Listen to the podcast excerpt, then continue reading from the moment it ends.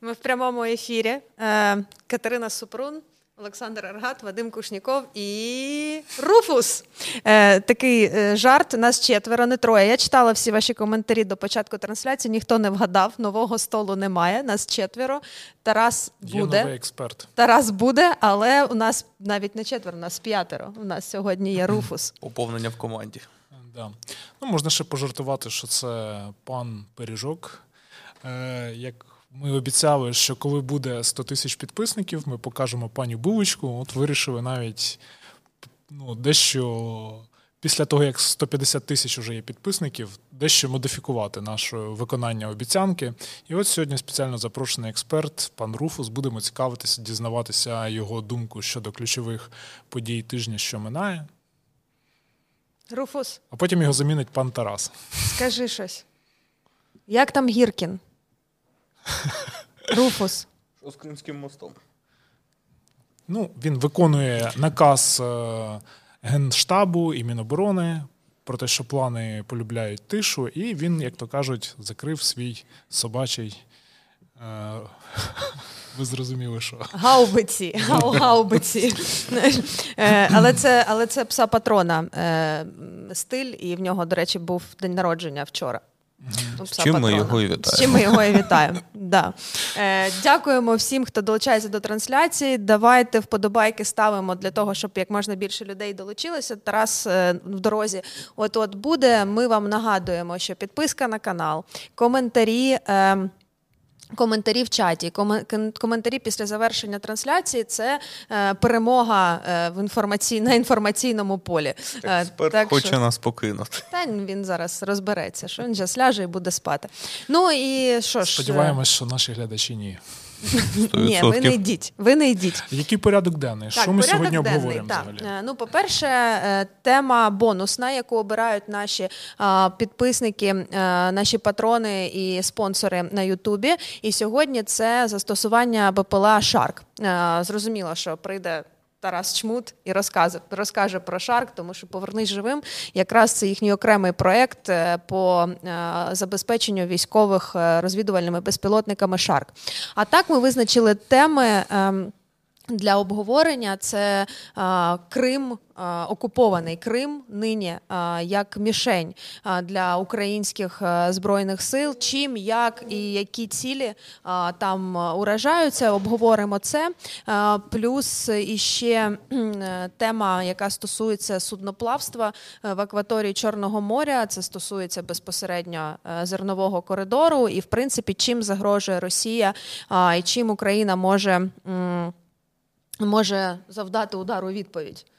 Або не у відповідь, Або не у відповідь. поставити питання або, при, або превентивний удар завдати. Так, це обговоримо. І поговоримо про безпілотники ланцет, тому що насправді це ж на вихідних з'явилася ця новина да, про новий завод в Росії. В Україні є ой, в Україні на мілітарному є е, велика стаття, е, стаття дня, які у нас виходять щодня, присвячена БПЛА ланцет. Ну і сьогодні додатково ще обговоримо власне е, цю тему. Ну і бонусна тема вже згадана це БПЛА Шарк. Отже, е, поїхали, погнали, обговорюємо. Значить, якщо, е, якщо дивитися. е, На мапу Криму а, вона у нас тут є. Я взяла, значить, тут вказані червоні кружечки, це вказані місця, в принципі, баз військових в Криму. Основні, бачите, там Севастополь є, а, далі Новофедорівка, Новоозерне, да? Я Новоозерне, так, здається, так називається. Кер- Керченський міст. А, і плюс ще окремі позначки е, це локації ударів е, по е, півострову і останніх, не за весь час, звісно, по півострову, і плюс ще перешийок. Це Чонгар і Щасливцеве, там, де Генічинська гірка, і Чонгар, удар по мосту три тижні тому, здається. Ми про це говорили, я вже трошки загубилася. І от Роздольне, також населений пункт, там, де прилетіли безпілотники по адміністративним будівлям за заявою окупаційної влади. І це тільки там за останні. Там три тижні, умовно кажучи. От е, Ну на цьому тижні було просто особливо весело, власне, тому і ми вирішили про це й поговорити. Та починаючи числі, там так. від Кримського мосту, далі склади боєприпасів. Виходить, що почали працювати по Криму. І Е, чи виходить тепер, що Крим став однією з основних мішеней для Збройних сил? От якраз поки я ставлю це питання, до нас долучається да. Облизана рука собаки. Ну, все, ну, ми тут всі облизані собакою, бо поки тебе не було, собака сидів тут. Так що... Я готовий поступити місцем. Можеш Місце брати. Можеш брати, е, можеш брати його на руки. Е, Але вже до порядку денного, значить, е, чи є Крим зараз основною ціллю для Збройних сил? Чи можна так сказати? Ні. Добре. Так, А Коротка відповідь ні. Е, Що це за карта? це просто мапа Криму із останніми завданими ударами і з основними базами. Ну, давай тему розіб'ємо просто на кілька напрямків, які можна обговорити. Це перше цілі, які там є цікаві, і друге засоби, якими їх можна там дістати, і третє, можливо, як у нас це виходить. Як вам таке? Наприклад, ну от по цілях є інфраструктурні, такі як там Кримський міст, чи якісь інші мости, які сполучають е, Крим, скажімо так, з материком, там Чонгарський перехід. Ми Це це. об'єкти критичної інфраструктури, які забезпечують окупаційний контингент. Да, от ця вся взагалі інфраструктура війни, скажімо так. Да. Є досить важлива штука, як е, військові аеродроми, тому що по запорізькому напрямку багато армійської авіації, тактичної авіації там працює. Теж Плюс така туди здійснюється логістика окремих сил, засобів, людей, підрозділів, боєприпасів, якоїсь номенклатури озброєння і так далі. Мгм. Ну, безпосередньо є, звісно, склади. Так, і є якісь місця зосередження особового складу, там полігони, військові частини, пункти управління, зокрема там в Севастополі, командування флоту. Так. І що ще є? І є, власне, Чорноморський флот, який кошмарить Україну цей тиждень, кошмарить е, Одесу своїми оніксами дебільними, своїми калібрами. Тому, в принципі, цілей достатньо. Тарас, що у нас по засобах? Якби ми можемо туди пуляти? Бо виглядає так, що можемо, але толком ніхто не знає завдяки чому. Руські там придумують про Грім 2, Грім 3. Е, ну, по-перше, є морські безпілотники різні, є авіаційні безпілотники різні, є е, крилаті ракети, які невідомо чи дозволено застосовувати. Ти про Storm Shadow? Ну, так, так, Ну, дозволено, по Чангару ж ними лупанули. А є підтвердження? Ну, є підтвердження там рештки. Візуальне, Да, да, тоді, да. тоді хорошо. Є, що ще є? Ну, є якісь історії про балістичну зброю, але я не знаю, наскільки вони достовірні, бо росіянам вірять, це така собі історія. А от по цих бу- Ти глянь, який хит, ти глянь, як хитро. Ти такий досвід цього. Я ще там бачу таку посмішку. От є е, спільнота, оця довкола сайта Naval News, здається, і там є оцей аналітик, я забувся, як його HI. Сатор. Так. І він дуже так детально відстежує тему наших морських дронів, малює інфографіку, там по рештках, які знаходять, відновлює їхній зовнішній вигляд. І так виглядає, що вони еволюціонують постійно в сторону збільшення. Ну, от частково, бойової так. частини, зокрема. От пам'ятаєте, був відос, коли. В затоку, здається, російський безпілотник пробував там щось по мосту ударити. Двічі Мгм.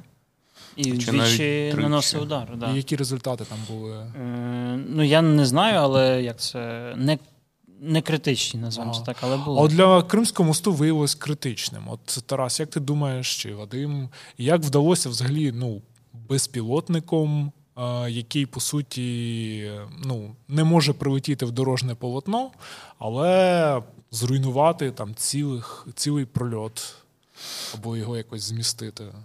Як це взагалі працює тоді? На мою думку, це пов'язано з більш таким творчим підходом з нашого боку. Тому що крилаті ракети, ну, інші авіаційні комплекси, напевно, що крім якихось великокаліберних е, бомб, вони не можуть завдати одночасно та одномоментно такої високої шкоди. А в даному випадку можемо подивитися, як було це при першому заході на Кримський міст минулому році. Тобто, це, мабуть, вантажівка, мабуть, щось інше, але у будь-якому випадку це було пряме, е, прямий вплив саме на дорожнє полотно та на інфраструктуру мосту. Там вибухівка, можливо, кілька тонн було, так? Ось. А що стосується вже цьогорічного випадку, то, на мою суб'єктивну думку, в першу чергу, я думаю, що це більш пов'язано з тим, що був обраний саме е, найбільш вразливий сегмент цього мосту, і, власне кажучи, це не просто збіг обставин, а це як то методичний підхід у цьому питанні. Тобто це високоінтелектуальна операція, да, яка враховує саму ну. конструкцію мосту, і, в принципі, виходить, що просто вибуховою силою знизу ну, цю, так, так, цей прольот так. просто підняло. Тарас, чуєш, а от а, Риженко, коли Каті коментував, він такі припущення зробив, що там десь мало бути там 300, 400, 500 кілограм БЧ. От це реально взагалі для дрона мати таку БЧ вже зараз українського? Да? А більшу реально мати, там, не Це знаю, скільки? там до тонни, півтори ну, дійдемо. М- можна хоч 5 тонн, питання розмірів, е, роз, ну, мобільності. Угу. Да, відповідно, швидкості, конструкції, часу на те, щоб це спроєктувати, випробувати е, рушії, угу. зв'язок і так далі. так далі. Ну, Мабуть, не дуже великий секрет там я відкрию, тому що це все вестерни пишуть, що ну, базою для цих всіх дронів, які бачать, там виступають якісь гідро, гідроцикли. Да? Ну, моделі конкретні називають, там все одно ж тут якісь і технічні обмеження там по вазі. Скільки там людей ви бачили максимально, що на одному гідроциклу можуть їхати е, так, десь на відпочинку? Можливо, Ми ж не всі бачимо напрацювання виробу. Можливо, є якісь декілька виробників, або декілька КБ, або декілька якихось середовищ, які цим займаються. Це ж як з безпілотниками. Ну, Воно ніби однакове, а в різних фірм або в різних середовищах різне. Угу. І від цього багато всього залежить. Тобто, можливо, ми навіть ще не все побачили, як то кажуть, що нічого не починали. Да? Не все бачили, плюс це ж живий процес. Вони постійно досконалюються, і кожна операція, вдала чи не вдала, це досвід. І на основі цього ну, там, вироби, що авіаційні, що надводні, вони продовжують досконалюватись. А можемо ще трошки поспекулювати от на тему конкретно цієї операції. Просто було в деяких е, російських телеграм-каналах повідомлення, що зайшли вони е, звідти, звідки не чекали, з Буказовського моря. Е, чи є взагалі якась там технічна можливість для того, щоб безпілотники з підконтрольної Україні території змогли зайти через Азовське море до Керченської протоки. Ну, я знаю, там річки, може, якісь впадають в Азовське море, чи чи ще якось, чи наші люди там є, чи через... якось по повітрю доставити, скинути. ну. Це ну, виглядає цікаво. як кіношна якась взагалі операція, знаєш, типу, проліти запуск дрона з повітря, десантування ну, дрону. Слухай, було ж е, багато операцій, коли вертольотом літали в окупований Та може бути все, що завгодно. Я, ну... Ну, або вони заплили, поплавали в Азовському морі, потім згадали, що у них є задача якась більш важлива. А як вони під мостом пройшли? То нащо тоді ризикувати двічі, якщо ти. Ну, це припущення. Це більше схоже на сюжет до Бондяна або до якогось іншого блокбастеру. Або схоже на те, що росіяни просто знову, як то кажуть, напиздьонькали. Ну, щоб як то кажуть. Щоб не таке бідно було. Да? Як... Треба в Гіркіна запитати. І прикольно, що ця вся система охорони Кримського мосту вона виявилась ну, не дуже, верніш, взагалі неефективною, тому що ну, не вберегли. Там такі інфографіки малювали, і те захищає, там і ці ПДСС, і тільки дельфінів там не вистачало. Може, тепер з'являться. На картинках дільфіни. вони були. На картинках були. Були біля Керченського мосту. Комерсант показував, що там Керченський міст захищає цілий підрозділ бойових mm-hmm. дельфінів, але не вберегли. Щось у дельфінів. Можливо, був вихідний в цей день. Понятно. Ну що ж, ми там про це sorry, що я так е, багато говорю. Про засоби ураження говорили. Тарас там згадавши про ці про крилаті ракети. Е, на днях була така пост від е, редактора головного Warzone, і він висловив там думку, що чи не час уже прикручувати гарпуни до української авіації. Так, От А що робити з ними далі? Як наводити? Ну, розкажіть. Так, ну. Питання ж в тому, що є носій. Ну, прикручувати ж не означає просто там фізично прикрутити, а от інтегрувати якось, чи можливо це. Ну, До, наприклад, Су-27, давайте. Mm-hmm. І що ми злітаємо з Одеси, летимо до Севастополя, робимо десь там пуск Угу. по цілі, яку ми, скоріше за все, не бачимо. Угу. При цьому нас бачать з берега гарантовано, піднімають сушку 35-ту, пускають дві Р-37 і гарантовано знищують. Ну, тут уже питання тактики. А якщо, наприклад, там підлітаємо десь до, ну, от, до Криму, там північно-західного, і е, РЛС е, цього берегового базування вони бачать далі туди, там до Севастополя. Може, союзники там, я не знаю, підсвічують. Та, наші. Щоб десь в Сев- росіян в районі Севастополя умовно завжди в повітрі борт. Ну, завжди. Е, якась сушка, яка контролює цей, цей район. Е, вони бачать нас ну, мало не на взльоті Мгм. з Одеси. Тому це безперспективно. Тобто добрати якісь там 50-100 кілометрів, яких не вистачає від берега, щоб дострілювати до Севастополя за допомогою авіаційних а платформ ти не вийде. гарпуном по Севастополю? Ну, наприклад, я не То знаю. тоді чому це не робити Storm Shadow? Більш ефективно. У нього більша дальність Да. 300. Ну просто він же ж не ПКР. Так, а ти ПКРом хочеш по Севастополю чи по кораблях? по кораблях. Так, там, кораблі в бухті, вони прикриті. та. Ти так не попадеш. напевно. Прикриті рельєфом місцевості. Плюс крилаті ракети ж теж перехоплюються.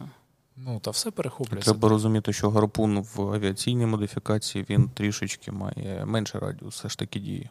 Ага. Тобто, за рахунок того, що він був е, адаптований до повітряних носіїв, тобто там трішечки менше палива. І відповідно я можу зараз трішки помилятися, це так по пам'яті. Але у модифікації, що саме пускається з е, літаків, це десь е, 120 миль. Якщо це на 1,6, то це до 200, в принципі, кілометрів. Лише. Ну, у нас потенційно, так знаєш, можуть піти таким шляхом, щоб просто його там підвішати е- з берегового комплексу, наприклад, ракету, не авіаційний спеціальний гарпун, а цілевказання там буде забезпечувати ну, якась берегова станція РВС. Ну, гарпуни в якості е, саме авіаційного комплексу протикорабельного вони е, мають ціле вказання яке? Тобто це підсвітка е, бортовою радіолокаційною, радіолокаційною станцією, і далі вже на підльоті вмикається головка самонаведення, саме що присутня у гарпуні. І тут питання яке? Наскільки я знаю, то вони, ну, саме варіант з повітряним базуванням та повітряного старту, він не дуже має можливість стороннього цілевказання. Тобто це потрібно розуміти, що ця ідея, вона якби. Можливо, десь на поверхні лежить. Що якщо ми вже змогли адаптувати там такі комплекси, як ХАРМ, е, некероване авіаційне озброєння, і тут в нас є якийсь запас гарпунів, то, можливо, апелюючи саме до редактора Warzone, е, можливо, він щось знає більше за нас. Це не Ну, виключено. Або він просто так логічно собі просто міркує. Так. А ну, якщо там користуватися такою логікою, як то кажуть, звичайною, то е, це мало ймовірно, оскільки це комплекс е, дійсно працює в зв'язці з літаком, і відповідно він користується даними, які отримує саме з борту літака, носія, з якого виконується пуск. Ось, а в нас, на жаль, е, таких засобів поки що немає. Поки що. Так. Тарас, а що би по безпілотниках по Криму? Ти як Працюють. представник організації, яка зацікавлена в цьому. Працюють Куди гроші скидати? на, на загальні рахунки фонду. Працюють безпілотники, в новинах бачите, не завжди успішно, як, ну, але працюють. А що от відомо по цьому складу, що туди прилетіло? Я нічого не знаю, і це чесно. Ну, знаєш, там, судячи з того, яке там відбувалося детонування, то там і ну, якихось уламків вже не знайдуть. Е, А. Ну, от, власне, це ж історія про те, що інколи, е, інколи щось відбувається, ну, умовно там, безпілотник потрапляє в нафтобазу, яка забезпечує паливом групування військ на цілій ділянці. Це дуже серйозна ціль, бо можна заблокувати е, будь-яку діяльність. Ну, палива нема, все стоїть. Ми це бачили на півночі. От він влучає і не відбувається нічого. Влучив, вибухнув, нічого не загорілось. Ну, та й все. А буває, влучив один там кудись збоку, а воно як бабахнуло, як почало все горіти. І от як отак. І от Це як отак. да, є певний фактор рендома, удачі. Е, Ну і от коли воно так, то ми всі радіємо. А коли не так, то або ми навіть про це не дізнаємося, або не дуже радіємо. Цікаво, що ця військова частина, де це власне вибухало, вона і як то сказати, і учасникам мілітарної спільноти, і там нашим різним спільним знайомим, така не, не чужа місцевість. Там одразу там служили, да? почали ділитися спогадами. Хтось там в нарядах стояв, хтось там розповідав, як е, вони пролазили під проволокою, діставали там порох і порохом просто підпалювали його, грілися. Тобто, в принципі, там було в такому стані ці всі а, склади, що в принципі і Мавіка б, мабуть, вистачило, якщо влучно потрапити кудись, а далі б воно пішло якась ланцюгова реакція. Тому невідомо справді чимось. Ну, от старий ре- Крим, там просто геолокація визначена Да. на мапі. Це отам біля старого Криму якраз. Ну да, від- Старокримський відбулося. полігон, там багато наших навчань всяких проходило, Кіров, там морська Кіройон. піхота там постійно двіжувала з Феодосії. А е, хотів сказати просто, що росіяни завжди фантазують. У них там, якщо от якась свята людина, яка е, візьме скласти цю табличку, порахувати, скільки ракет прилітало за заявами там якогось Аксьонова і інших кримських діячів по Криму. Там Грим 2, да. да, то взагалі у нас То програма така ракетна, Могутня ракетна як. КНДР якась чи Іран, да. Е, Ну, є спекуляції там, да, на тему Грім 2, є якісь спекуляції на тему С-200 переробленої, там стрижи, але ну справді щось таке велике прилітає. Е, Пам'ятаєте цю фотку з гвардійського, де з такою з таким кратером, прям на дні якого стоїть людина, і видно, що туди щось, ну. Велика. Щось солідне. якась загадка є. Асаки, коли тоді накрили авіацію. Да. Ну тут Так, зараз ми. Я от за, за- тут є всі ці матеріали. Я трошки зібрала історії взагалі е, по те, як відбувалися удари по Криму після 24 лютого. От буквально ви бачите, 18-20 липня повідомлення в телеграм е, Аксьонова, самопроголошеного очільника е, окупованого Криму. Значить, і тут е, мені моє улюблене це що ночі на сході Криму силами ППО збито 9 безпілотників, ще 19 подавлення засобами РЕП. Я просто, якщо уявити собі оцю кількість, е, кількість просто роя, яка летить з безпілотників, тобто це виходить, їх було 28 всього, якщо вірити то їхнім повідомленням. Ну плюс іще от центральна часть Криму теж збитий якийсь безпілотник.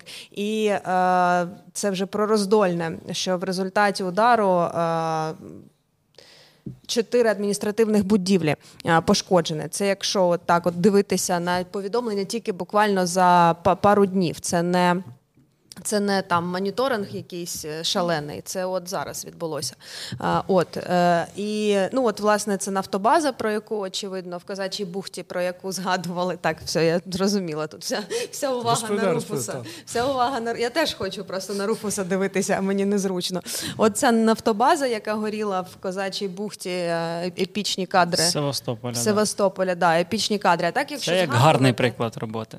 А, ну от ти просто те, про що ти говорила. Що так згадувати взагалі, то вперше, в принципі, минулого літа інформація про атаку безпілотників на Крим з'явилася 31 липня. Тоді було атаковано е, базу Чорноморського флоту в Севастополі. Потім е, було, е, була улюблена історія наша. Ага, в мене, мабуть, прям її так немає. Про Новофедорівку, коли прилетіло і було втрачено купа бортів. І там ем, мама мені страшна, і всі ці, і всі ці кадри, і так далі, які стали мемами в Україні. А, і далі, просто якщо зайти зай- зайдете на мілітарний е, потегу Крим, там просто весь серпень минулого року в повідомленнях про роботу а, про протиповітряної оборони, про там і це Євпаторія, це а, Севастополь, це Симферополь, там широка досить географія. А далі е, було затище, в принципі, і вже в жовтні... Не було затища. Ну, в інф- інформаційно. От на мілітарному е, я Як, потягу як почали, так ніхто не зупиняє. Е, Вже просто так уже знаєш набридло про це писати. Типу, а знов якась там атака. Ну, то вже що вже тут Ні, ну, казати? насправді росіяни доволі часто пишуть ну, доволі. Чесно? Ні, звісно, але просто як факт, інфопривід, то по цих е, скажімо так, е, ну, коли вони пишуть, тоді дуже часто дійсно щось відбувається. Те, що вони там придумують, всяке різне про і результативність, і ефективність, і кількість, і ну, купу всього іншого, це вже це вже да. Але сам сама подія до, Угу, до відбувається. події, Дивіться, потім там Ну, тобто це до того, що ніхто ніде не зупиняється. Але треба розуміти, що все це непросто. Потім е, там ну з таких великих подій, 29 жовтня, це атака дронів вже надводних на е, Севастопольську бухту. Це Да. там, де вже по бухті ходили. Там, там, де вже да, там, Ну, де вже перше хоча у вересні була інформація про те, що на узбережжях там бачили якісь а, безпілотники. Далі. А, Лютий це була ну принаймні на мілітарному новина. Перша про диверсію на залізниці а, в, а, в Криму, і це було в районі. Зараз в мене тут я щось загубилася. А ні, Новофе- Новофедорівка є. Новофедорівка є, як вже без неї. А, от е, зараз А він працює за корм, да? за їду? Він Це працює- наш експерт, який поки що не сказав. Він свого працює слова. за булочку. Було бідно. Ну а як же? На Е, жаль, вкусняшки поки немає. От перша диверсія Йому 13 лютого, а потім от у травні вже теж знову на залізниці е, зафіксована двіжуха. Ну і далі ще атака дронів надводних в березні е, відбулася. А от у квітні почалася е, почалися інформація, з'явилася інформація вже про розбудову фортифікацій. Так, щось я тут наплутала в себе. Так, це от населений пункт е, Вітине, це недалеко від е, Новофедорівки. Зараз має бути от Вітине. Євпаторія, Новофедорівка. Е, Там, от бачите, берегову лінію почали вони укріпляти. Е, Тарас, загалом це от мета наших таких дій. Це якась формуюча операція, чи просто пробуємо, Загалом, що, що так. виходить? Ні, це зменшення наступального потенціалу Російської Федерації, знищення техніки озброєння, критичної інфраструктури, деморалізація особового складу і командування, і відтягування ресурсу з інших напрямків. Е, Бо ну, на те, щоб реалізувати умовно там ППДО, ну, протидиверсійну оборону, бухти, бази. Треба купа ресурсу. І якщо ми от щось робимо, тобто є загроза, то ти не можеш її- на неї не реагувати. Ти вимушений щось робити. Це означає, що частина людей на це йде, частина грошей на це йде, частина техніки озброєння на це йде. І ми можемо атакувати умовно будь-де, а прикривати треба всюди.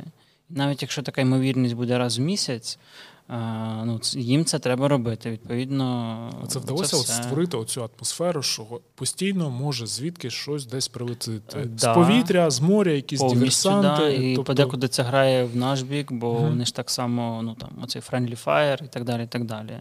Мгм. Плюс це все ж якісь там питання моторесурсу, зайобу людей, е, логістики, ускладнення, додаткових перевірок, якихось там інспекцій, бюрократії. Ну, це ускладнення життя, скажімо так. То війна по-справжньому прийшла в Крим. Тобто там да. Крим, Белгород вже Да. якось між Да. собою співставні. Да. Ну, речі- там немає якихось наших РДК чи ще чогось подібного, але поки РДК, я не, теж. РДК Ну, не наші. Не наші, але за нас, давайте так, поки за нас. Але ну, чим достаємо, тим і можемо. Мгм. Ну і власне це правильно, бо, бо інакше весь цей ресурс був би зараз десь на інших ділянках фронту. Мгм. До речі, ми от сьогодні, коли готувалися, то три- 31 липня це атаковано будівлю е, Чорноморського флоту. Це скоро річниця бавовни в Криму виходить. Що Перший, не перший. Та кожен день там ну річниці виходить. ні, ну я маю на увазі, що от перший, який там великий зафіксований приліт безпілотника в минулому році, це 31 липня. Ну такий я зрозуміла, Мгм. що вони могли Да, бути да, да. вони Найс- могли бути і, і раніше, але от е, скоро скоро річниця. Е, Найсмішніша річниця, яку, звісно, правда, вже всі обсмоктали, що це саме на річницю поста Медведєва про те, що Україна А. чекає апокаліпсис, якщо ударить по Криму, рванули Кримський міст. Кажуть, що кримський це значить повторення е, пропагандистських пропагандистів російських. Це Керченський, Керченський самобут. Таманський. Таманський, да. Е, і е, якщо от те, про що сказав Тарас, е, я стаття Залужного і Забродського, яка в вересні. sorry, да. Якщо ми міст не будемо руйнувати, наприклад, там, то треба його називати тоді Кубанський міст. Ну, типу, Е, ну, так. Більш наші наративи використовуючи. Добре. Стаття Залужного і Забродського за вересень минулого року, там, де вони в принципі прогнозували кампанію 23-го року, і коли йшлося про те, що якщо зробити Крим центром тяжіння, то для операції потрібні нові підрозділи сформовані, тому що всі ті підрозділи збройних сил, які виконують задачу зараз лінія фронту. Величезна, я нагадаю, це вересень 2022 року. Лінія фронту визначена тут в статіці як 2500 е, кілометрів від Херсона до Ковеля. Е, відповідно, для якихось дій в Криму потрібні е, і нова зброя, і нові збройні сили ну не нові додаткові додаткові господі, підрозділи, нові збройні сили. Це вже сили це вже засоби. сильно, да, нові сили та засоби. А, І відповідно, ну е, для цього що потрібно? Потрібно все: і техніка, і а, засоби РЕБ, засоби розвідки, боєприпаси, ракети, і все, все, все, все, все. Ну і відповідно допомога від партнерів. Ну, але як сказав пан Тарас, що поки що не йдеться там про якусь кримську операцію, поки що йдеться про послаблення їхнього потенціалу, зокрема на території Криму, сковування їхніх сил. Ну і що... знищення техніки, в тому числі. Ну, методична робота. Ну і в принципі, якщо прослідкувати там події останнього місяця е, півтора, то ну очевидно, що це робота регулярна і І збільшились можливості. Так. так виглядає. І збільшились збільшились можливості, починаючи від удару по мосту на Чонгарі і заверш... Ні, не завершуючи, і продовжуючи ударом власне по Керченському мосту в понеділок. Ну і плюс соціально-економічний аспект, що ну вважайте, що курортного сезону в Криму ну немає. Там і так нарікали, що бронювання якісь нулячі, а тепер ну і ці транспортні проблеми. Там, щоб потрапити в Крим, треба постраждати. Ну, росіяни люблять в принципі страждати. От, е, Але все одно, мабуть, е, люди в Криму зароблять менше на туристах з Росії.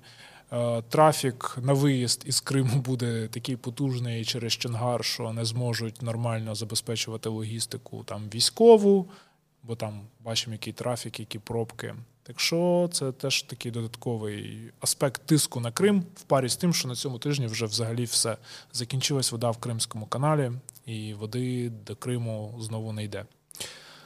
Ну і плюс ще сюди ж е, в цей же в цю в цю ж розмову можна включити і наступну тему, яку ми визначили собі. Це в принципі знову зараз я перемотаю.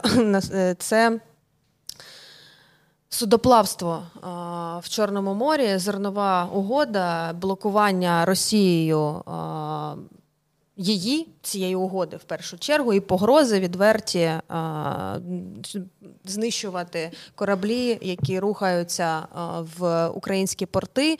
І там навіть в заяві було сказано, що країни, під чиїми прапорами ці кораблі будуть рухатися в українські порти, будуть визначені як сторона підтримуюча. Е, київський режим не може так. Чим погано. Е, От е, і відповідну заяву зробили Міністерство оборони України.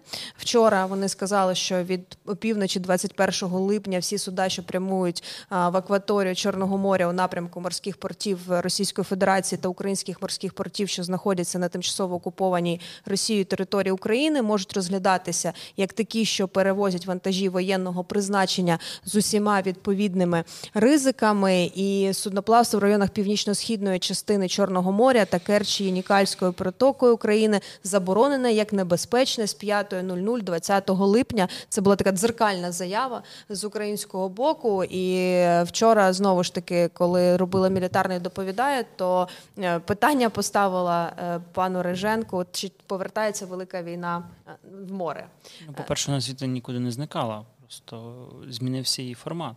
Ну от е, якраз таке ж питання я хочу і поставити зараз. Е, як змінився, як тепер може змінитися формат війни в морі? Будемо топити флот. Оце Тільки настрій. Чи... Все будемо топити. Ну, от, Що можна топити? Через е, хто там спостерігає за цим твіттером турецького спотера, який постійно протоки фоткає, то можна побачити у нього, що багато з так званого Сирійського експресу ходить кораблів, і загалом в Новоросійськ там і нафту Ну, Якщо і що завгодно. АІС, то там Мгм. купа в Чорному морі ну, до 50 плавзасобів різних постійно, і з них величезний коридор, ну такий потік коридорів, де в бік Росії. Щось звідти від, відходить ну, в Азовське море і вверх іде на річки. Е, ну, це багато, це кожного дня купа всього йде через Чорне море. І це можна вважати потенційними цілями. Ми можемо заблокувати порт Новоросійськ, наприклад. Е, Ми можемо призупинити або зупинити його роботу, або ускладнити, ну суттєво ускладнити, що вимагатиме формування якихось конвоїв е, в Чорному морі до виходу з нього. Це прям ну, економічно можна поховати це, цей, Мгм. цей торговий шлях для росіян. А конвої це означає, що має це виходити. Чорноморський флот далі, ніж Севастополь, і де він стає потенційно вразливим для того ж самого гарпуна. Потім наші вовчі зграї налітають. Ну, тобто тут, можливо, вони трошки, як це сказати, ну. е, Вступили в ту гру, яка не зовсім в, одну, в одну сторону. Да, бо, ну, бо, по-перше, відстань від нас до, до виходу значно менше, ніж з Новоросійська. По-друге, можна так бережком, знаєте, біля, біля країн НАТО під їх хоча б якимось протекторатом проходити і щось робити. Мгм. А їм трохи так не вийде. Тобто тут зараз питання буде, хто перший потопить типу на військове судно для того, щоб інша сторона могла сказати, дивіться, як вони роблять, коротше, ми будемо так само робити. От, ну, Ну, по-перше, треба ж не забувати, що росіяни тягають е, аля цивільними купу всього ще Мгм. з 15-го року, здається. Вони тоді мобілізували 5 Мгм. П'ять повзасобів ми десь там теж писали в оновленнях ЧЕФу. І спокійно ними тягали на звичайних транспортах з Севастополя в Сирію купу всього звідти назад. Тому ну, цивільне це все завжди доволі умовно. Ну і Ну, варто не забувати, що перші потоплені цивільні судна в Чорноморі були нейтральних країн, які потопила Росія. Естонський, там корабель Молдавський. Одеси. там куп, купа різних Мгм. які ну там не всі потонули, бо по деяких просто були пошкоджені, і які просто були в наших водах або в той період часу в українських портах, і по ним поприлітало. І що думаєте, от тільки ми топимо якийсь перший сухогруз російський, то Росія одразу повертається в зернову угоду. Типа, блін, так ви ж зразу сказали, що, що отак от ви можете. Так угода ж не з нами у них. Тому Угода ж з З турками Ну, з турками скажуть Ердоган, прості. прості. Ну тут, тут, до речі, стосовно того, що вони використовують транспортні е, судна для перевезення військових вантажів. Це ж відома історія з цим судном Спарта, яке зафіксували, яке зайшло в Тартус в Сирії. Е, Зафіксовано момент, е, значить, під'їзду туди, е, значить, російських С-400. Угу. С-400 та е, завантаження їх, вихід е, з цієї спарти з Тартуса, прохід її через Босфор. Ну і якби в Як принципі, так і треба. так. але е, чи правильно я розумію, що ці транспортні судна, їхня, їхній маршрут відомий, і тобто, знаючи, що в цьому конкретному судні умов, в умовній спарті їде умовне С-400, можна прорахувати е, її шлях і навіть уразити таке судно безпілотником. Так видно, ну, можна, все в можна системі. пробувати. Це якщо АІС включений, або є якісь розвіддані від, від чогось, від когось. Бо, ну, можна просто посадити туриста з фотоапаратом в, Севаст... е, в Севастополі. В Севастополі теж можна. На Босфорі. На Босфорі, так. Да, який буде це все відслідковувати. Ну, бо зараз ну, Ну, це просто гі- Глобалізований гіпотетично. Гіпотетично можна вистежити таке судно і там спланувати відповідну операцію. гіпотетично можна. Гіпотетично А можна. Ще таке гіпотетично-практичне запитання мінування. Наприклад, е, Цікава дуже тема. от росіяни вони можуть там з підводних човнів здійснювати Да. да, мінування, наприклад. Та навіть наші- з раптора умовного можуть. Да. Мгм. Ну просто треба, щоб раптор зайшов е, десь в нашу зону, і він там досить вразливий буде. А от підводний човен може так е, на ничку зайти. А що ми можемо? От ми можемо там десь Можемо дати дисклеймер, що таке раптор для тих, хто на темі морського флоту. Ну, десантний катер, такий, як ото біля Зміїного, там з десяток ото байрактарами потопили. Російська версія Combat Bow 90. Угу. Так що по мінуванню, які у нас там є можливості? Чи Чи у нас є можливості? Можливості завжди є.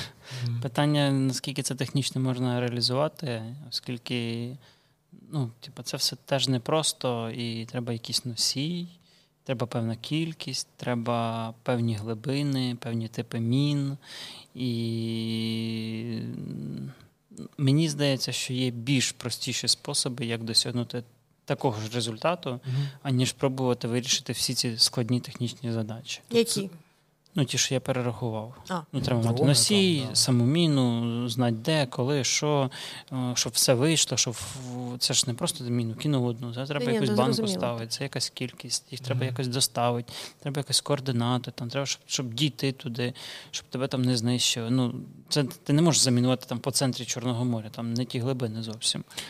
А ще... А задачі ж е, безпілотників різні можуть бути. Да, тільки міна важить кілограм 600, наприклад. А якщо її причепити якийсь страв до безпілотника, і хай коротше тягне за собою там міни. Ну, от в теорії, да, потім це два роки випробовуєш і щось а. там не виходить в тебе.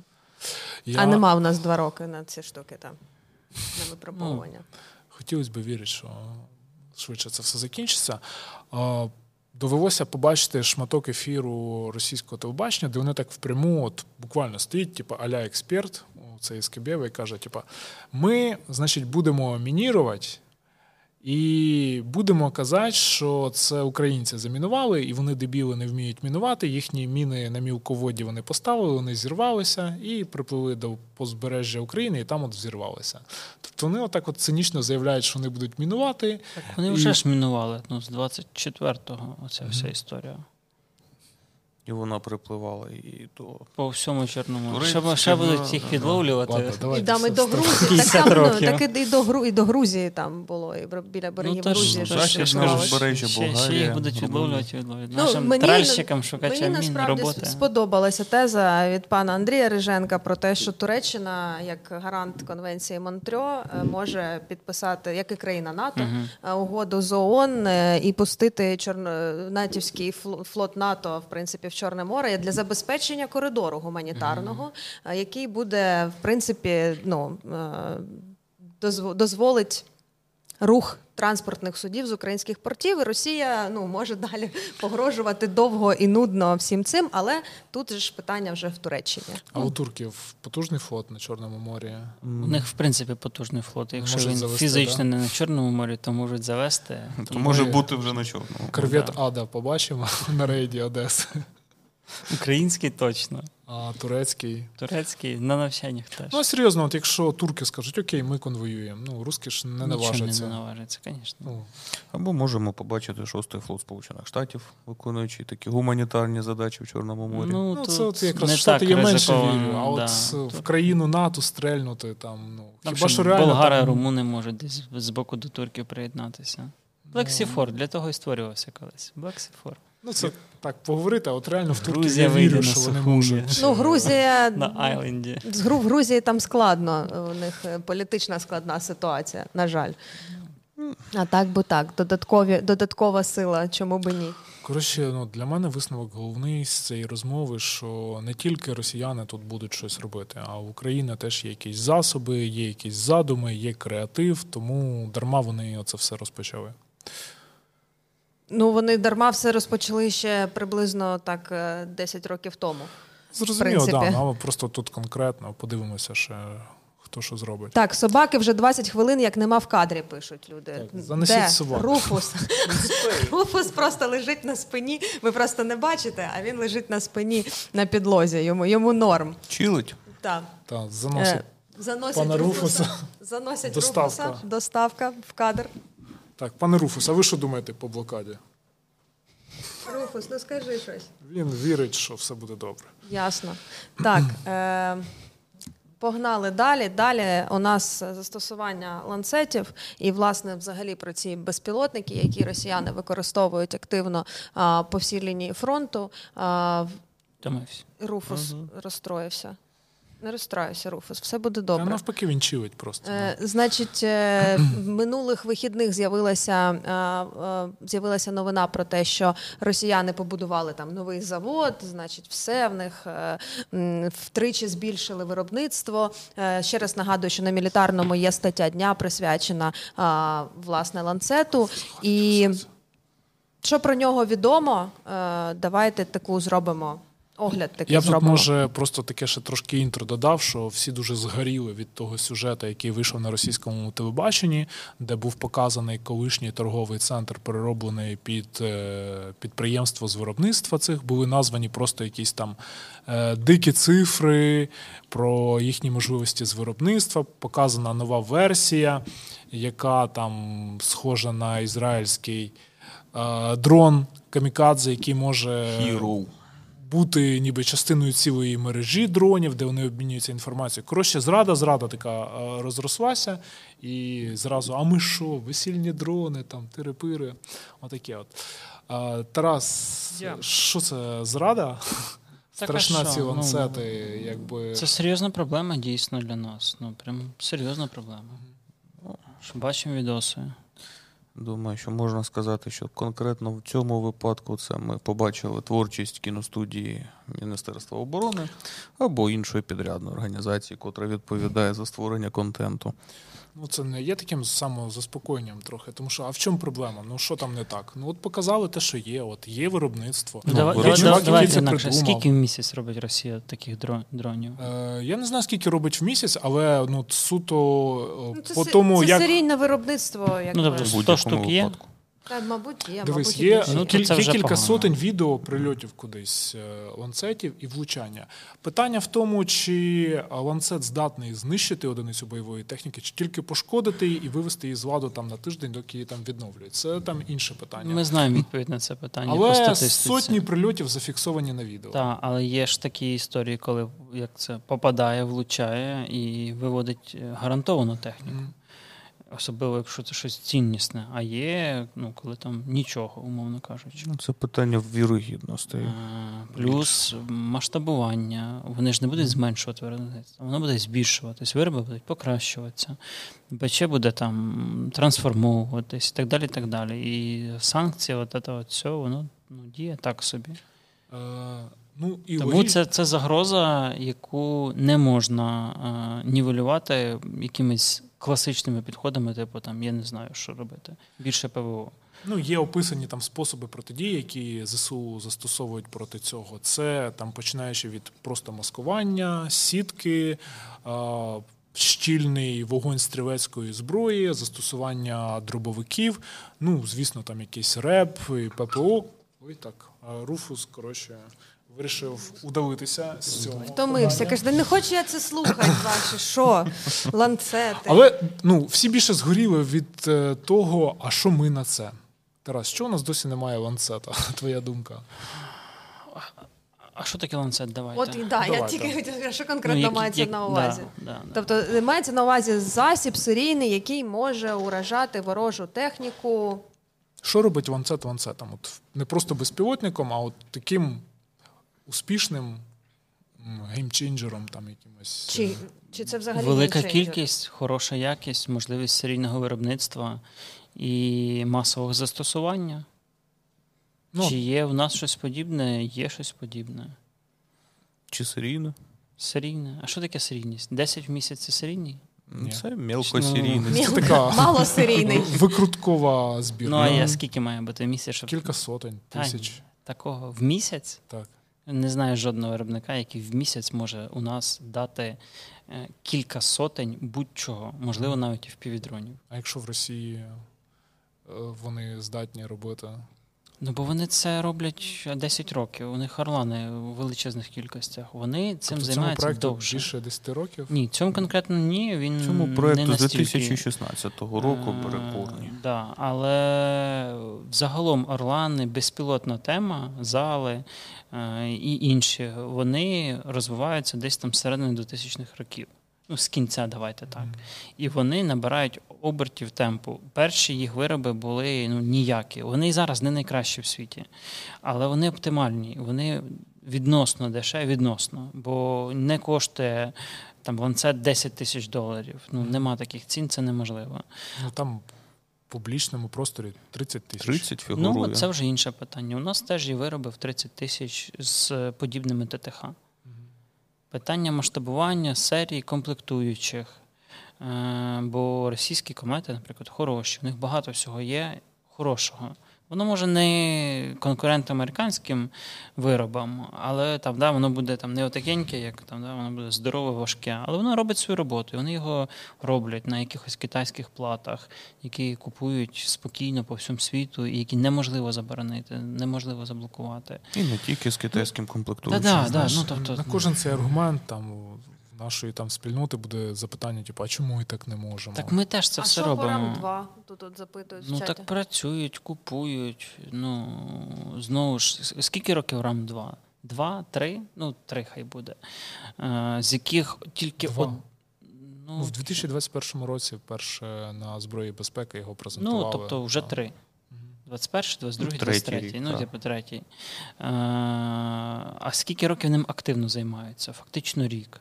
Мину, минулий цей. Ну, фактично, з жовтня, мабуть, десь минулого. От, От. так, раніше трохи. І ну, є певний процес на те, щоб відпрацювати рішення. А далі треба велике замовлення. Ну, держава щось купує, ну рами купує держава, напевно. що Найбільш стримуючий фактор це гроші чи все-таки технологічні якісь здібності? Ну, якби зараз був умовний безліміт, то Ага. ми б ми б як фонд могли купувати десятки виробів на місяць різних на різну дальність. Е, в майбутньому ці десятки могли б вийти на по простих позиціях, можливо, на ну, умовно там з 20-30 на місяць на там 60-80. Але це кожен скачок це умовно рік часу. Проблеми різні: від банально людей до митниці, до логістики, до комплектуючих, до там ну раніше до реального відключення електрики, бо це була проблема. Е, Площі, бойові частини це теж окремий квест. Ну, ми доволі бюрократизована держава в цьому всьому. Плюс, якщо ми хочемо, щоб це купувала держава, то воно має бути якось оформлене, кодифіковане, прописане, перевірене, бо є купа. Купа гаражів, де кажуть, що ми завтра зробимо свій байрактар, ТБ2, а- а то й ТБ3 сходу зразу. А по факту не можуть зробити нічого. Е, Але ну, багато є напрацювань, багато є виробників, які щось роблять. Просто ми хочемо, щоб так хоп, із нічого ми завтра зробили е, свою герань там тисячу в місяць і, і коштували тисячу доларів.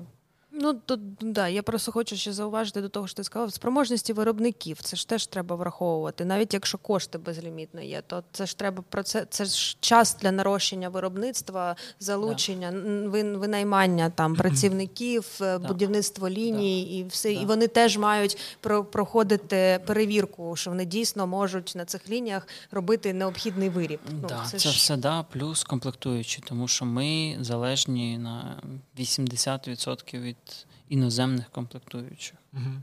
Хоча пробуємо зараз десь своє щось локалізовувати. Це прикольно. Але окей, там дідько з нами, там з Україною, що у нас там ну там держава не дуже допомагає, і коротше, і виробники там щось не той во. Припустимо, ми такі от погані. А от е, чи є щось за ці 17 місяців на заході, щоб з'явилося? Або якісь рухи в цей бік для того, щоб я не знаю, там умовне масштабування якогось. Аналог, що може бути там Switchblade 600. наприклад, що в таких кількостях там робити. Хтось там чухається в цьому напрямку, що видно по світу. Ну, ізраїльський хіру. Ну та вони тут Ну, піонери. Вони Кажуть, що це взагалі да. копії там. Ну, по факту, це конструктивне рішення, котре. Прослідковується на 100%. Це тому, що закони фізики однакові, Однакові і так всіх, чи інакше так. всі приходять до однакових рішень. Це не через те, що всі копіюють щось, просто фізика така. І- Warmate, до речі. Warmate 'и це. Ну. Ну ні. Ну, вони ж у них є, здається, там план. Ну, е, експ... ще в планах збільшена бойова частина там в нього і так далі. Так є, і ми їх якось там же ж отримуємо чи купуємо, там були інформації. Ну, волонтери щось збирали. Да, там, да, да, да, да. Ну, така Кількості Знову ж там 30, на- на- Поки що 50. Зіркою не став, скажімо так, Та Warmate. навряд чи стане. Я от про Switchblade 600 зараз е, дивлюся, вони просто повідомляли про спроможності нарощування виробництва. Та це все спроба впарить нам за тридорого і так далі. Switchblade поки існує лише на на світлинах та. Чого? Свічблейд 600. 600 Ні, нормально є. працює у визначених.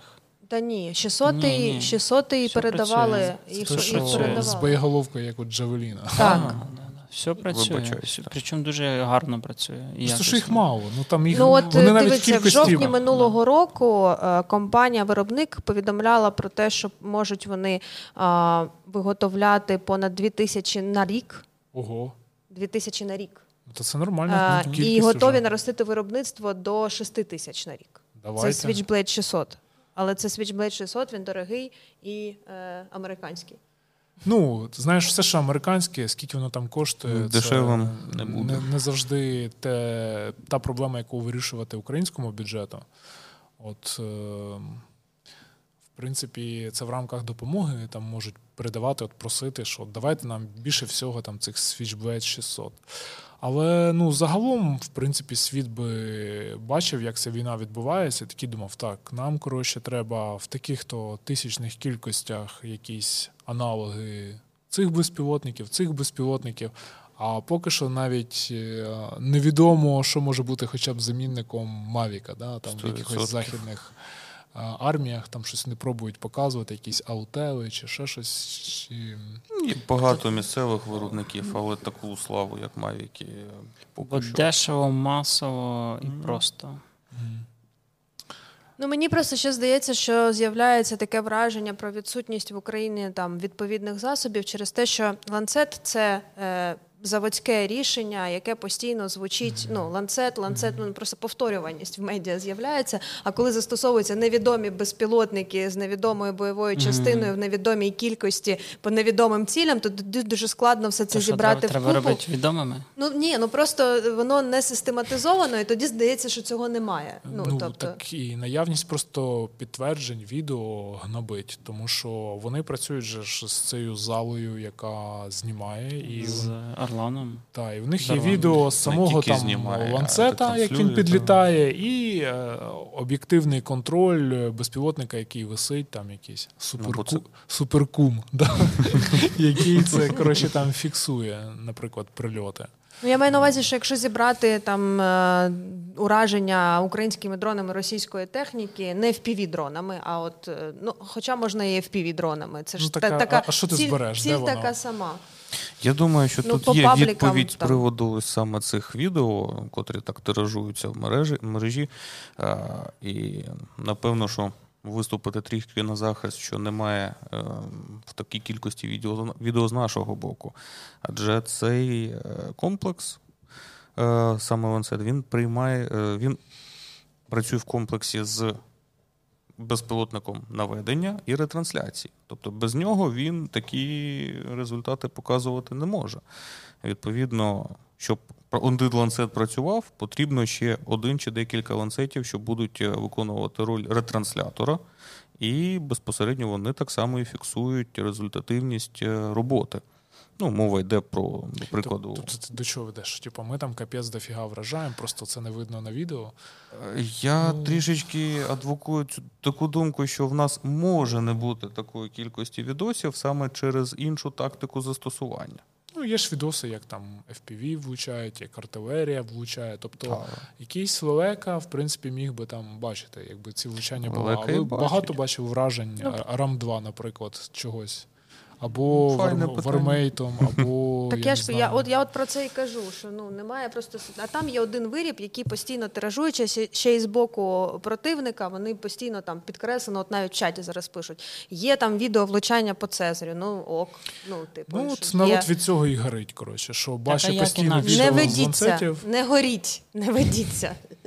Тільки так Ну виходить. так а що, Цезар не знищується чи що? Та будь-яка типу, техніка ну, знищується. Так, е, є якась ну, на тисячу одиниць чогось завжди буде. Ну, десь я думаю, хай Марс колись буде відос з його знищенням. Не буде. Ну так Не буде. Статистично жартую. має бути на чомусь колись. Угу. Ну, це нормально в умовах війни. Ну не буває інакше. Просто там, знаєш, в Твіттері є один чувак, який от тупо всі ці як його попадання ланцетом, він в трет викладає кожен день. І він кожен день, коли пише новий твіт е, в треді, висвітлюється перше попадання, яке там було рік з чимось, і воно дуже харить. коротше. Так треба нам Там зробити такий твіттер-аккаунт і теж таке робити. Якийсь У нас, чат-бот, ну, да? інформація не витікає, це правильно. Ну, я ж просто для суто для інформаційного супровіду можна брати і відоси генштабу, бригад різних там різних. е, Ой, я в тебе на компі, sorry, що перебуваю, побачив про Altius відкрила. 600. Пам'ятаєте це офігенне відео, де там теж вони роєм летять, Якраз ти як ти знаєш? Ну ти просто читаєш тут. Я Ні, я просто побачив да, і згадав його. Нам же ж теж обіцяли якийсь супер-пупер е, дрон, який там може бути і розвідником, і може бути ударним Altius 600. Не пам'ятаєш? Там таке- Це- Ghost Phoenix? Ні, Altius А, До речі, що таке Host Phoenix? Це досі ніхто не знає, якби толком. Щось. Щось. Да. Тому Його постійно передають і передають, а відео з ним якби не дуже. Так може є. в цьому і задум. Окей, будемо думати. Тут фішка, я чому про Altius 600 згадала? Можете мілітарний доповідає подивитися про нього. Я власне тут текст прям відкрила с- свій. І там є відео красиве від компанії виробника, як вони роєм летять. І в принципі ці безпілотники розробляються для е, ураження е, саме роєм, для роботи роєм. Е, так от, значить, корисне навантаження до 3 кілограмів. Це може бути або відеокамера, ну там хтось розвідник, хтось ударний, хтось там ще щось робить, хтось супроводжує, підтверджує ціль, цілевказання робить і так далі. Але все одно до 3 кілограмів. Тобто навіть е, Ну, західні, так само. західні аналоги, ну 3 кілограми. Угу. Ну, Якась там- оновлена версія там до 5. Там, але да, базова там, є, 3. 5-6. е, там є різні виконання. Да. Але 3 Але Altius це 3 600, кілограми. ну, це Altius 600 нам теж передавали. І відповідно, ну ясно, що Ну, його декларували в пакеті, а от чи воно дійшло, може це за тим пакетом було цей е, USAI. Це Те, довгострокові що, ці. да, в майбутньому там колись буде. Армія майбутнього. я просто Така, до того, Україна що перемогла, там ще 10 років МТД доходить. коли, нім- Коли- Німці прислали шоломи. Да. коли відео, коли відео, наприклад, з Альтіусів з'явиться, ми можемо і не знати, що це відео з Альтіусів. Ну Ти знаєш оператора Altius, хоч одного? ні. Оператори Altius, вийдіть на зв'язок. Е, Дуже Скиньте цікаво, нам відео чи, на мілітарний. чи вони існують. Ясно. Коротше, Да, до речі, не знаю жодного оператора Altius 'а. коротше, висновок по темі. Sorry, що я знов підсумовую. Та Що, типа, неоднозначно. Типа, реально, це одна з найбільших загроз зараз на полі бою. А з іншого боку, Україна все одно щось вже добилася в цьому напрямку, і Тарас там називав кількості такі товарні досить, на які тільки повернись живим може виходити, забезпечуючи. Ну, в сенсі не тільки ПЖ може виходити, а от а, ПЖ може виходити там на 60-80 якихось виробів в місяць, а це вже Да, щось. Це питання в грошах. Якщо половина з цих е, засобів буде вражати, ну Половина круто. не буде. Розраховуйте завжди на третину. окей, розраховуйте Це, на вже- це вже хороший показник. І наступна тема вона теж стосується безпілотників, і вона стосується безпілотників Shark. Це бонусна тема, яку обрали наші е, спонсори на Ютубі та патрони на Патреоні. Е, Застосування власне безпілотників Shark. Е, Я сьогодні, коли готувала візуальний матеріал, значить на Ютубі відео Повернись живим два місяці тому опубліковано про передачу перших комплексів військовим.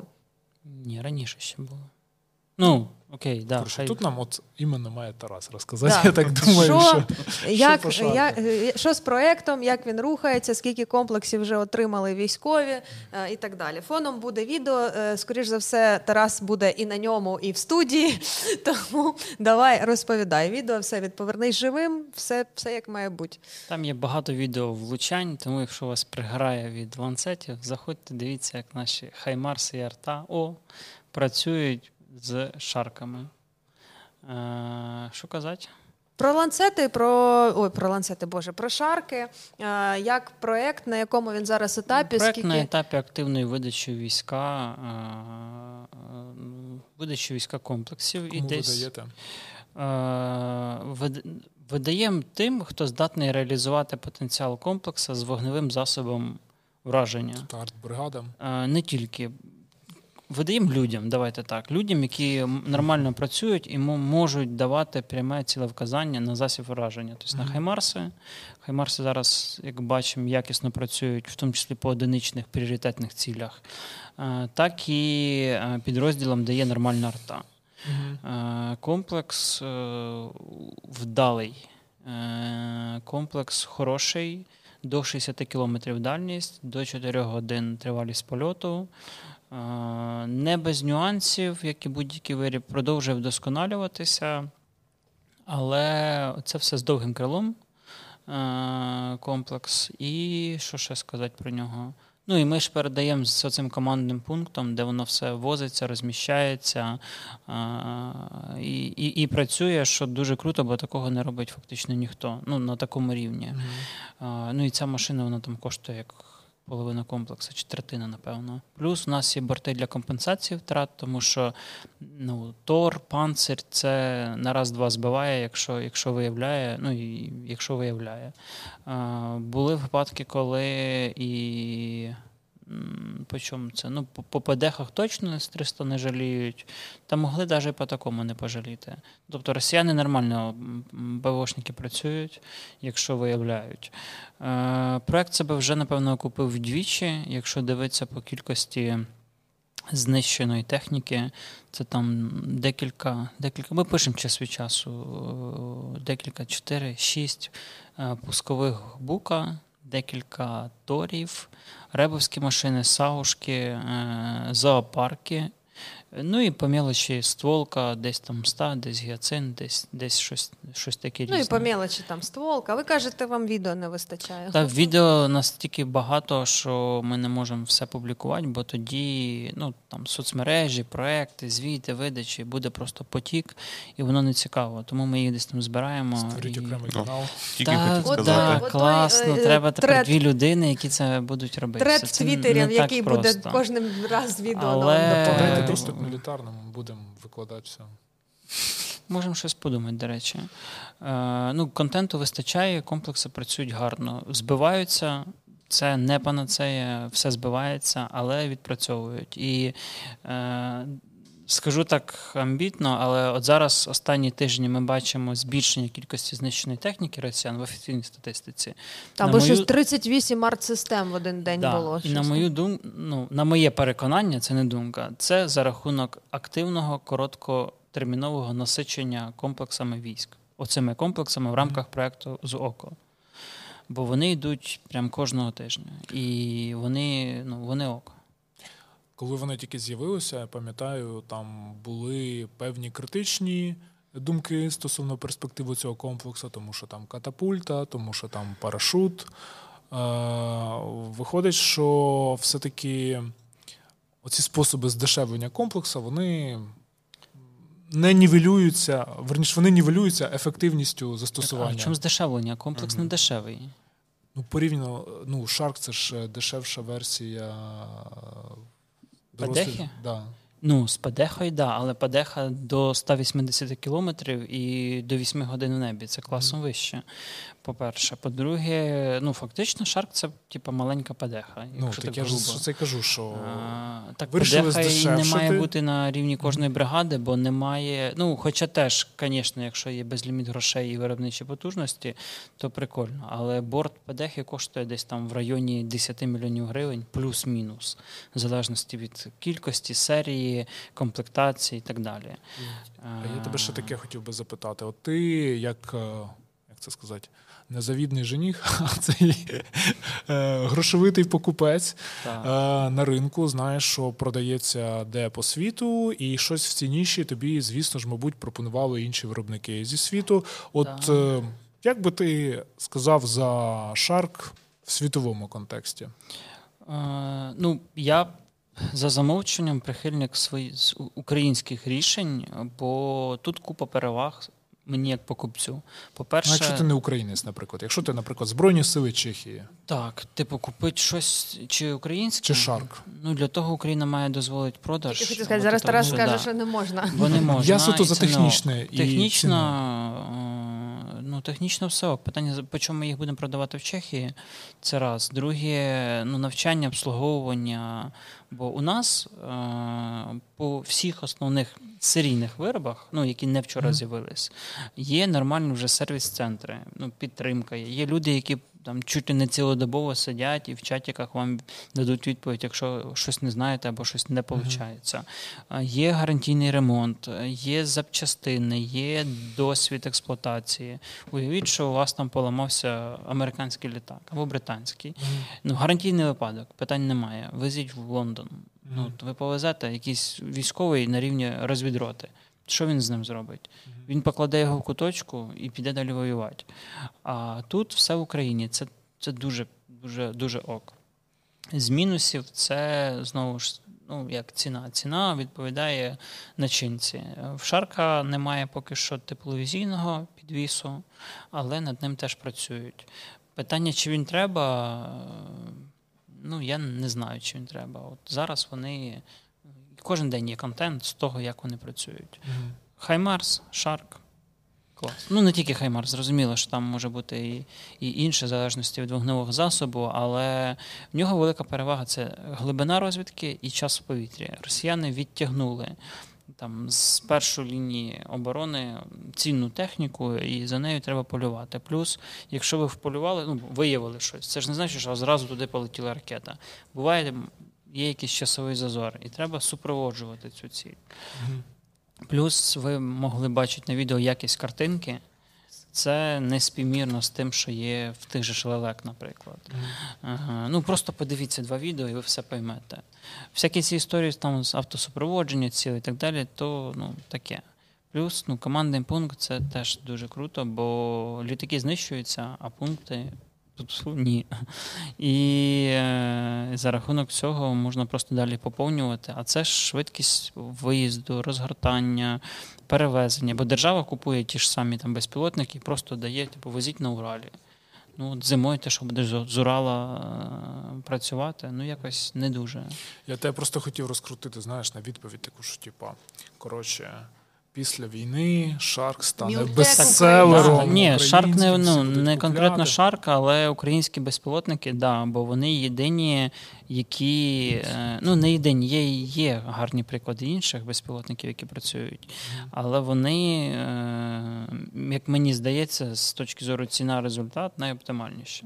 Для нас точно. В чаті питають про безпілотник Сич. Просять дуже прокоментувати кілька людей. А що з ним?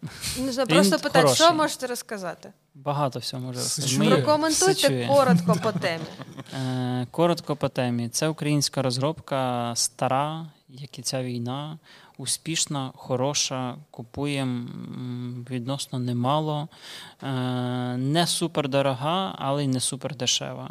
Загалом ми купуємо от з такого, що якщо зараз сказати, що, що в роботі, то це е, педехи, це шарки, це лелеки, це сичі, це валькірії і е, різні окти, типу Немезіса, Р-18 і так далі, тобто нічні бомбардувальники. Е, Мавіки, зрозуміло, це Мавіки Аутели, е, різні матріси так само. Е, і, і що ще? І, напевно, все. Є ще окремі позиції, але там не ок називати їх назви. От 25 числа буде там виставка в Туреччині, і там буде Ukrspecsystems показувати міні-шарк. Показували його вже на Brave1. Щось у вас вже є якась думка стосовно цього безпілотника? Ну, я не прихильний.